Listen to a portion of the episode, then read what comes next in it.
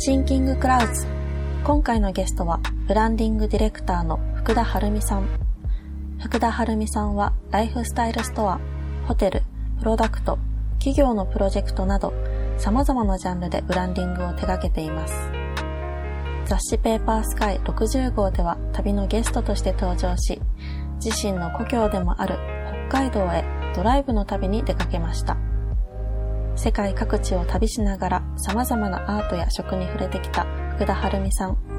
一体どんなお話が聞けるのでしょうか？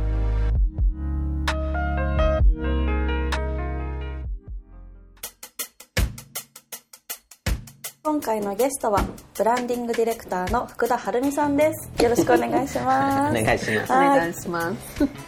ではちょっと早速ですが晴美さん簡単に自己紹介をお願いします。福田晴美と言います、はい。えっと。ブランディングディレクターをさせていただいております。ありがとうじゃあ今回は福田晴美さんをゲストにお迎えして雑誌ペーパースカイ60号で特集した晴美さんの故郷でもある北海道のお話から、うん。晴美さんの視点で見る旅の魅力だったりとかうん。楽しみ方、うあとは最近気になってる物事なんかについてもちょっと伺っていけたらなと思っています、はい。はい、最近はあの札幌とか北海道はどうですか？結構晴美さんは行かれてるイメージがありますけれどもお仕事も。あ、えっとね、あのやはりコロナ前とかは月1ぐらいで行ってたんですけど、ー札幌だったり道東、大好きな道東だったり行ってたんですけど、コロナ後はやっぱりそんなに行けなくて、うん。逆に行った時に長くいるようにして仕事でリモートが多いから、うん。あの行ったら長くいてうん。向こうで楽しんで帰ってくる、うんうん。仕事もしながらみたいな感じのですかね。最近北海道の仕事あんまりないうんとね、お茶屋さんの一個仕事があって、ある。うんうん。土熊っていう。何熊？土熊。うん。土熊。うん。うん。あの、老舗の土倉さんっていう昔ながらのお茶屋さんがあって、で、そこが2年、うん1年前か。で、2年前から関わっていて、うん。木彫り熊の、はい。あの、アイコンを作って、うんそれで、えっと、お茶を展開していて、え北海道のーそのねロゴが熊になる。そう。うんうん。名前あげた気がする。そのそのお茶？うん。あれ違ったっけ？いやわかんない。飲んだらもう。うん。なななんかある。かあ、ちょっと待って、今見せる。えそう。ー、熊のアイコンのでそこお店もあるよね。あ、の。お店はね、なくて、いろんなセレクトショップさんに、ほら、これ、土あこの熊は見たことあるね。そう。あ木彫りのね、あこれが熊の代わりに、そそあの入れ物だ。ー。へ。木彫りの熊の代わりに、うん急須を口に加えてるの。うん味がうん。うん、鮭だ。見た。ことある。鮭ね。そう。これをね、2年前にプランして、去年ローンチして、うん。それで発売になって。いてうん。うん。でもこのクマはすごい好きだね。そうクマこれ大好き。コレクターと言っていいくらいかな。結構飼ってるね。そうですね、持ってますね。ね。木彫り熊。あのうん。誰さんがすごい狙ってるやつとかなんかなんか好きなこ作家さんがいらっしゃそうるんですか？あそうそう古い作家さんでね、うなんていうの？柴崎さんっていう熊とか、鈴木吉次さんっていう熊がいてで木彫りの熊界のうんあの神セブンって言われている。人たちがいるんだけど、もう全員亡くなられてるんだけど、その人たちの熊はなかなか出なくて、偽物もヤヤフオクで出回ってるぐらいで、うん。すごい人気で、うん。昔って木彫り熊って結構実家で一番いらないものみたいになってたけど、うん。そういう人たちのことを編集者の安藤夏樹さんね。が、一緒特集したもんね、そうそう。で彼がすごくこう本とか出してて、え啓蒙活動をしてきたっていうところで今だともう本当にもともとちょっと高かったんだけど3 4 0万出さないともう手に入らない熊とかもいっぱいあったり二度と手に入らない熊もあって、旅旅中もね一緒にそう。その熊町行ったの。そう。ペーパースカイの特集の時の旅ですね、そうそこなんていうところだっえっとね八雲町っていう雲町そう。ところ木彫り熊の発祥地って言われていて。へえ そう。それでここのひところが発祥とも言われていて旭川アイヌの人たちがもう発祥って2箇所の発祥説があって。で結構そこはいつもこう議論されてるところなんだけど、うん。うん。今回は八雲町に行ったんですよね。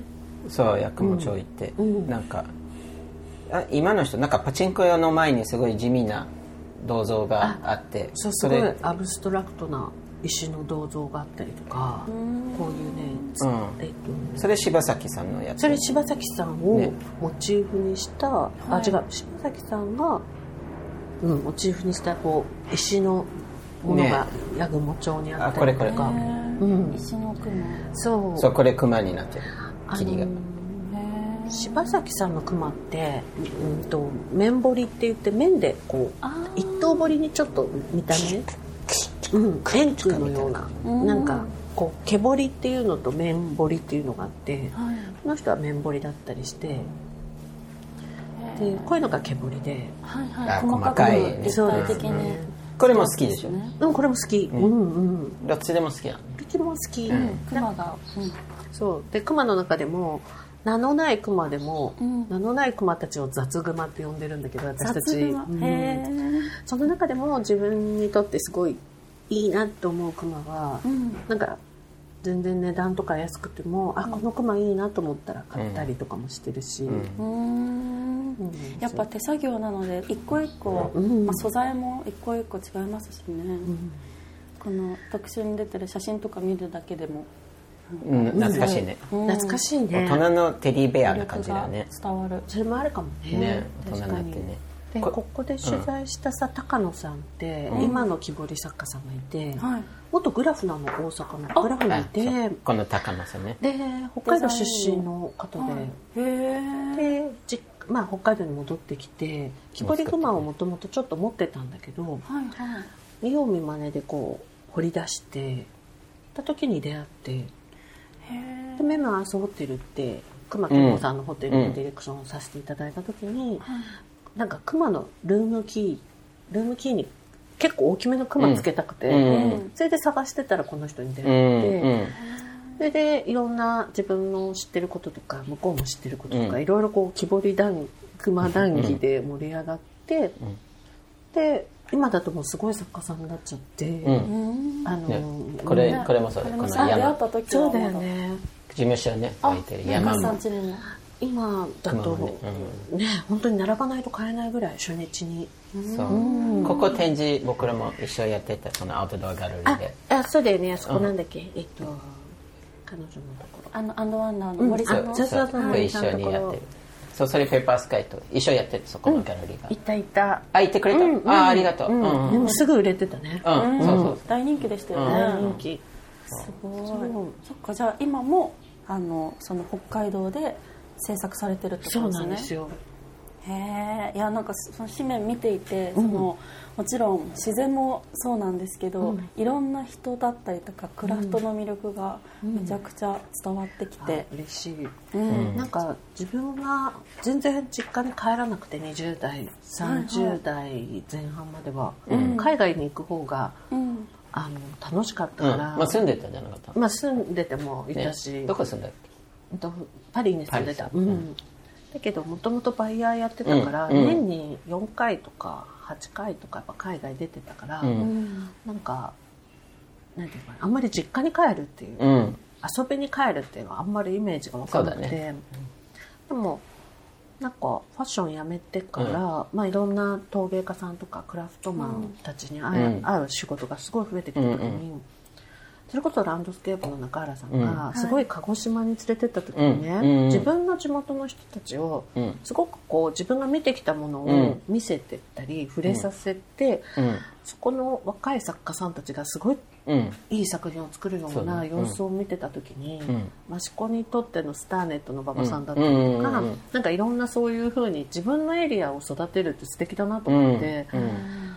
でかといってなんか広いし北海道、うんどうなんだろうなと思っていたらなんかたまたま北海道のそういう仕事が入ってきて、うん。あじゃあやってみようと思っていろんな人に会いに行ったら、うんすごい面白い人たちがいっぱいいて。ね。へそれはなんか多分ファッションやってた時に若いデザイナーを探してうん。会いに行くとか、それにもすごい近くって、うん。なんかそれが面白くてどんどん会いに行って、うん。で逆に北海道ってすっごい広いからね横のつながりが実はあんまりなかったんですよ、あそうなんですね、だから自分がハブになっていろんな人を会いに行くことでなんかその人たちがつながってうん。でなんかカルチャーがこうなんか生まれたともなんか大げさに思ってないんだけどみんなが交流しだしたことで、うん。何かこう 少し緩いムーブメントにはなってるのかなっていうのを感じて、結構このペッパースカイの特集は割とそういう人たち会いに行って、ね、割とそういう人たち会いに行ったのルートがね、こう表現して。もう本当に大きいしそう広いので。かなり回っただねこれ。なんかね あのアメリカのマーファに行った時に、うん。あの辺テキサス走ってて車で、うん。すごい北海道に似てると思ったんだよね。そのサイロがあったりとか、うんうんうん。牛がいたりとか、うん。なんかで北海道も一山越えてとか、うんなんかしばらく走んないと次のうん。街とかに行けないじゃない、広いよね。うん。うん。すごいアメリカ旅してるみたいな、うん感じが。広さな感じが。そうかもね。そう思った時に調べてみたら、うん。クラーク博士っているじゃないですか、うん。で北海道を開拓した人の、うん。彼彼は数年しかいなかったんだけど、うん。彼が、うん、とアメリカの大きいこう巨大農法みたいなのをうんうん。すごい教えて、なるほど。だから、えっと、古い北海道の納屋ほどめちゃめちゃアメリカっぽいの、なるほど、うん。うん。作り方がね。作り方が。うん。じゃあそこがちょっと似ててね、似てる。ドライブにして。でなんかうちも多分4代ぐらい前のおじいちゃまが、えっと開拓時代に入ってきてるんだけど、じゃあクラークの友達？うん、全然。もっともっと平民の方ですよ。だけどなんかその、北海、札幌に流れてる創生川っていう川を掘ってたりとか、うん。なんか開拓を本当にしてた人たちみたいで、えー面白い。うんだけどそういう時にね、その時代って、日本人開拓者と、うん。えっと、宣教師とうん。アイヌの人たちうん。ぐらいしかいなかったから、うん。逆に日本のうん。すごいこう、なんていうの古いエリアの年功序列とか、うんうんなんかすごいリベラルなうん土地のなんか作り方をしたんだうんと思っていて、うんうんそれでちっちゃい頃からコーヒーとパンがすごい美味しかったの、うんうんでそれは全然気づかなくて、うん近所のパン屋さんが普通に美味しいのが普通だと思ってたから、うん。18歳に東京に来て自分が住んだエリアの、えっと、ところに売ってるコーヒーとかパンを食べた時にまずくてびっくりしたの。うん。なんか、そうですよね。レベルがそっちにね。そう、うん全然知らなくて、うん、なん北海道が本番のだったのね。うん。かそういう意味ではすごいああ改めて、うん。うんあそういうエリアだったんだなと思って、小麦とかも作ってたかなうん北海道その時。だから結構新鮮なうん粉が入っててね。うん。ねルーカさん北海道行ってみてうん。どうでしたか、うん、北海道も何回行ってるけど、でもはるみさんと一緒に回るとさっき言ったように結構そういう職人とか、あの普段でねなかなか会えない面白いアーティストとかそういう人たちも会いながら回ってたから、うんまあ今回のこの特集をそもそも北海道特集をやろうと思ったはい。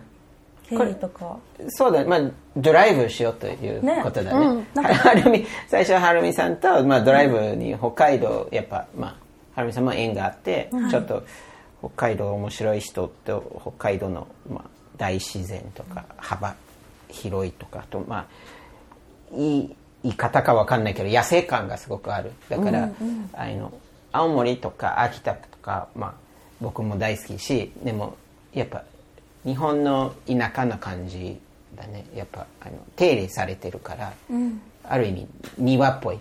人がすごいいる感じ。で北海道行くともう人がもう本当もう大自然にいるから、まあ、アメリカだとアラスカとかいう感じのところがで日本なかなかそういうところ残ってるところ少ないから、なんかそういうをちょっと車をこうドライブしたら、あの面白いででまああと僕らね誰かもう一人連れて行ける人いないかということで、ドライブでこの奈良義友さんとはい一緒に、奈良義友さん。あのね、付き合いがあって電話して。あ 「ドライブしませんか?」って言って ねねなんか そう「行こうぜ」とか言って。そんなノリだったんですいか？やそんなノリではなかったけど私も恐れ多くてこれなんかルーカスから多分何か一緒に旅する人で男性でよく北海道に行ってる人で誰かいないかってなって誰だろう誰だろうと思っていてうん。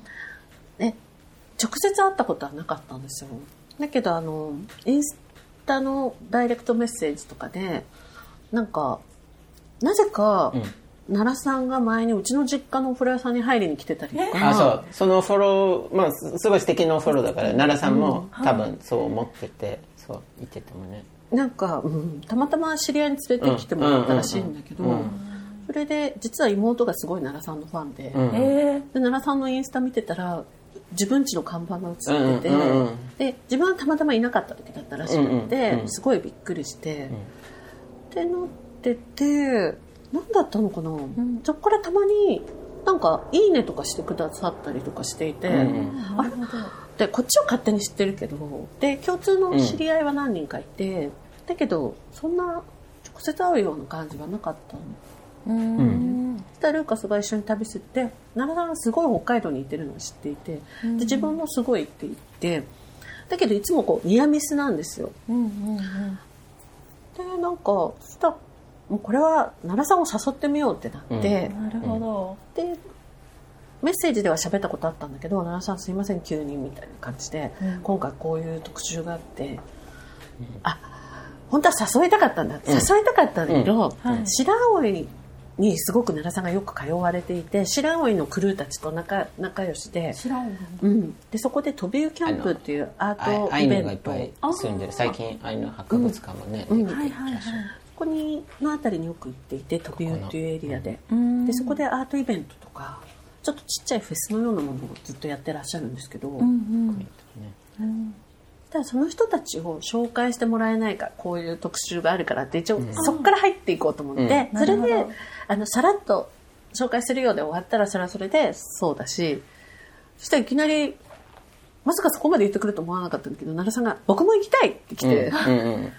その旅ね、ううん。ん、でびっくりしてすぐルーカスに行って、いやもう、だったらもう、うん。行すごいきましょう。嬉しいみたいな。えでじゃあ奈良さん一回ちょっと説明したいので会いましょうって言って、やっと都内で会って、ーうん。でこうこうこういう旅で考えてるんだけど奈良さんなんか他行きたいとかありますか？って聞いて、じゃあシャリがすごい面白いとか、うん。そう。奈良さんのスポットも入ってるし、うん。うん。はるみさんのスポットそうですね。おも入ってるし、互いあの北海道によく通ってたけど、やっぱニアミスだったし、その行ってるところがお互いでちょっと違ったりとかしちょってとだけ違った、紹介し合ったりとかしてどんどん組んでったって感じですかね、皆さんこの野球ボールのあホームラン券。ホームラン券の。何ですか、ホームラン券。これね根室のね、はい。あのホームラン券っていうあれラーメン屋さんなのかな、の店頭で買えるおやきでおやき、ん。えー、80円とか90円してるんだけどこれが美味しくって。安い、うん。そこに奈良さん連れてったらめちゃめちゃ気に入って食べてたり。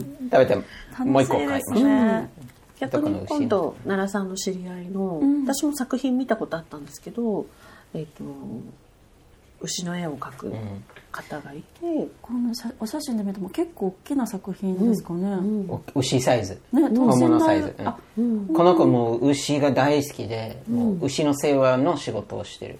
それで牛の絵を描いてる、あじゃあ実際の後ろ見て。完全恋だね、うん。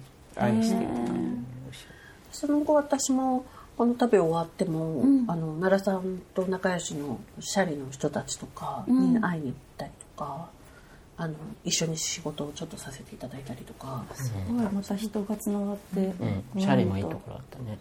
逆にあのここで一緒に行った、えっと、別海の大竹新郎さんが若い時に暮らしてたっていうはいはい。ルリー牧場っていうのがあって、そこの木彫り作家の北斗君うん北で斗さんね。て、そこをみんなで大竹さんも北海道住んでたんですね。あえっ、とね若いところにね住み込みで、えっと、牧場で住んでいてへえで別海っていう T シャツがあるんですよ。あのニューシャネルとかのシリーズの中で,、はいはい。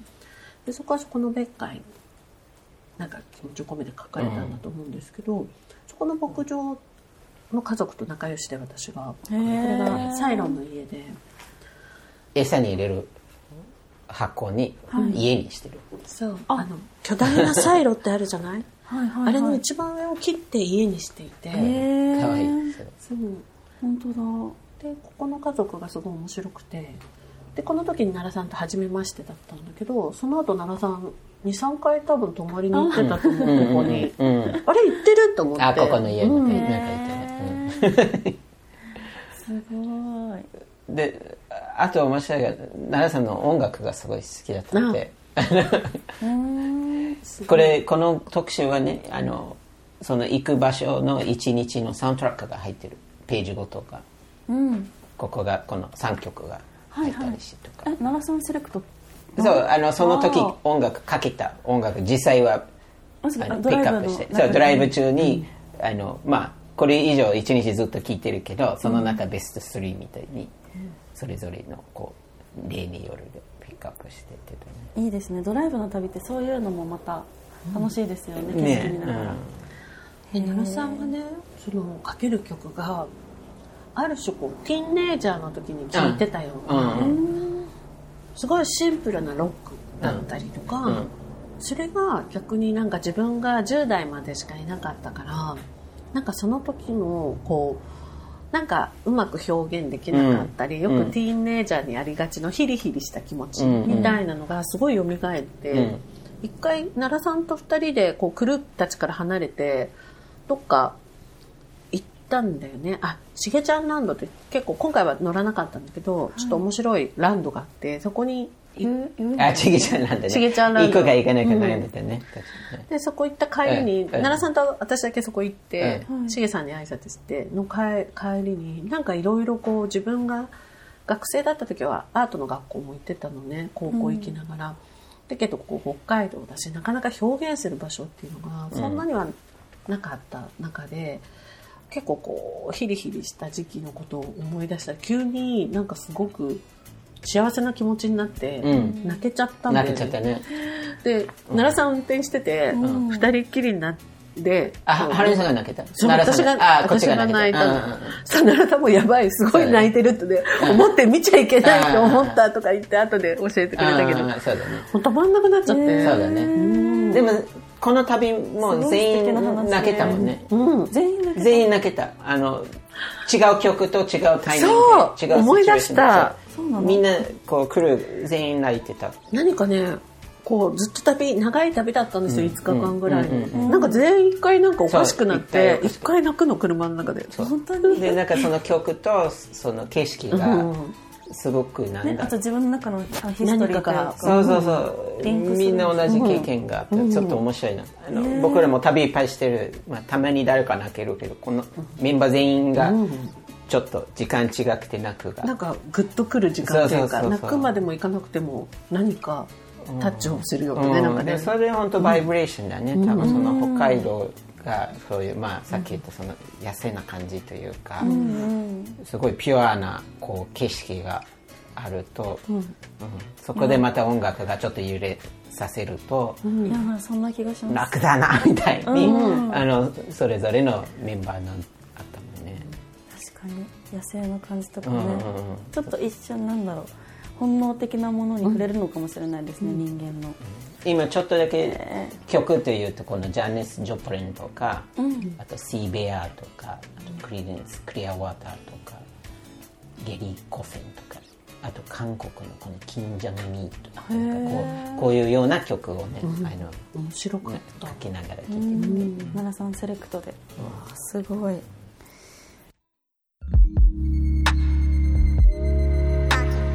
ということでブランディングディレクターの福田晴美さんをお迎えした今回のシンキングクラウスはここまで。次回は引き続きトーク後半戦をお送りします。更新をお楽しみに。